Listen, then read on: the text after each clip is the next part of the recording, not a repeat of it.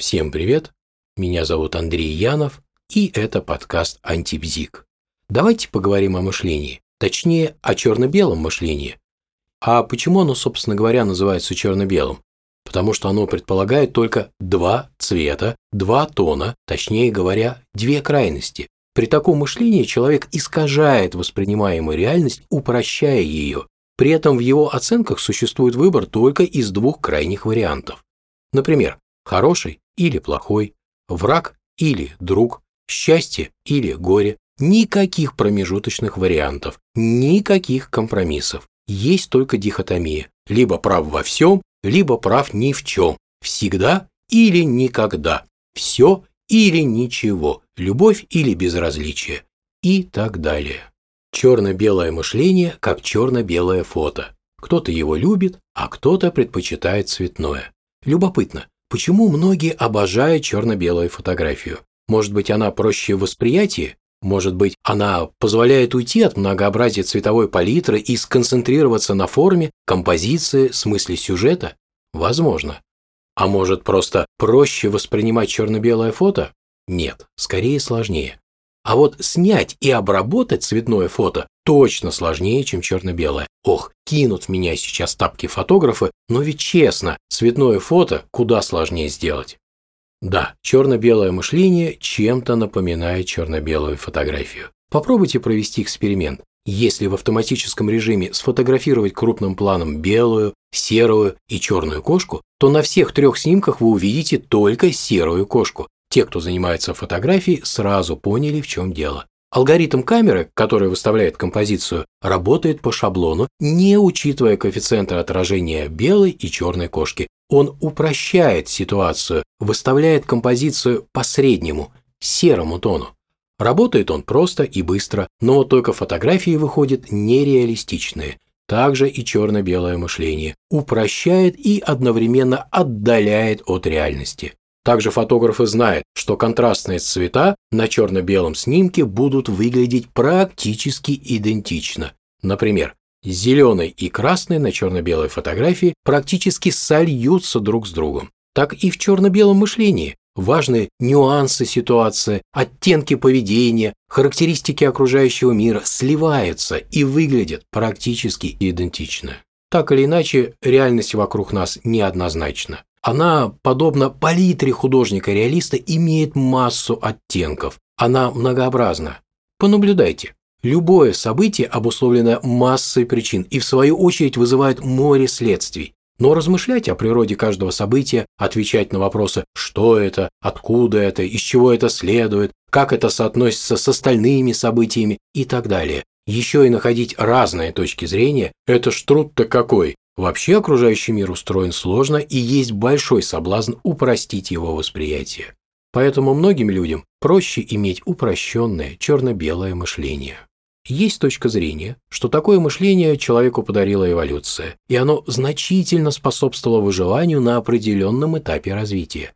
И на самом деле оно позволяет моментально реагировать на опасность и быстро сообразить, нужно нападать или бежать, все бы хорошо, но в современном мире за нами не гонятся хищные звери, и вместо того, чтобы волочь в дом тушу мамонта, человек несет в семью деньги. А деньги все же упрощенным видом мышления, увы, заработать непросто. Да, наш мир устроен иначе, чем в те далекие времена, когда люди охотились на мамонтов. А вот мыслить черно-белым образом в наше время все так же легко. Окинул взглядом человека и тут же определил его в соответствующую группу. Делов-то. Наклеил ярлык и отдыхаешь друг или враг, позитив или негатив, успешный человек или неудачник, все или ничего, удобно, просто и неэффективно. Да-да, категорично оценивать явления, события, других людей и в конце концов самого себя неэффективно. Например, на работе в руководителе проекта выбрали кого-то, но не меня. И я начинаю рассуждать так. Я или руководитель, или ухожу вообще. Я хочу все или ничего. Сколько же рабочих мест так можно поменять? А еще можно бояться допустить ошибку. Это ж я тогда неудачником буду. Нет, лучше вообще ничего не делать. Или можно увидеть, как другой человек допустил ошибку и моментально посчитать его тупым и ни на что негодным. Друг один раз обидел, обманул, так мы больше не друзья. А если уж в отношениях ссоры появились, так лучше вообще разойтись. Есть те, кому это знакомо?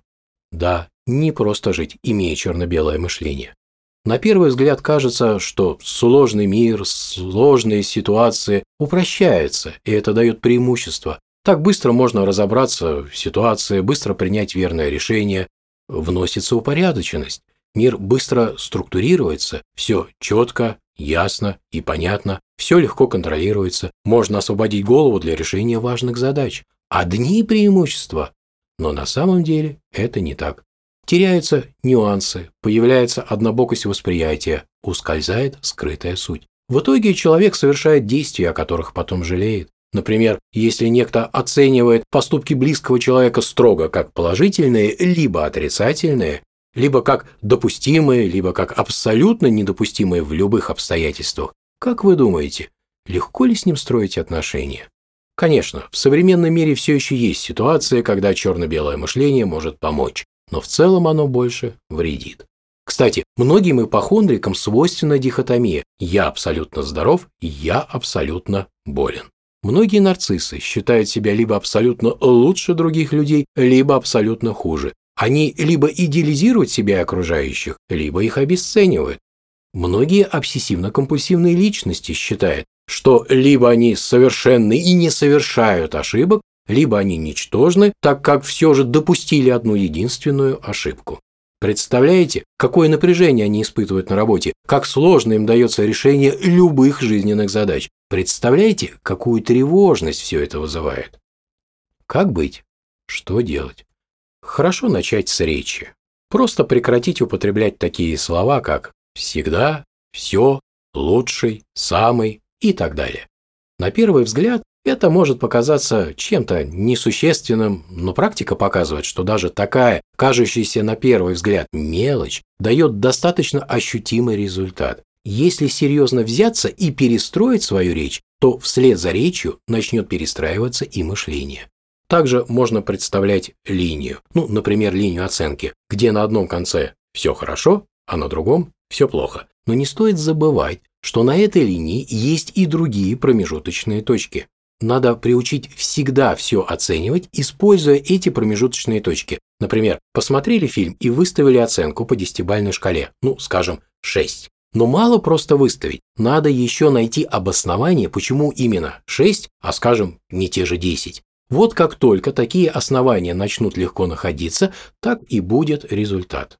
Конечно, все эти рекомендации не являются психотерапией, но они способны не так уж мало изменить. Они подобны зарядке по утрам. И если уж не заниматься полноценным спортом, то лучше делать зарядку. Хотя это, конечно, и не спорт, но все же лучше, чем ничего. Вот на этой ноте и есть желание завершить это короткое повествование. Всем всего хорошего, всем пока.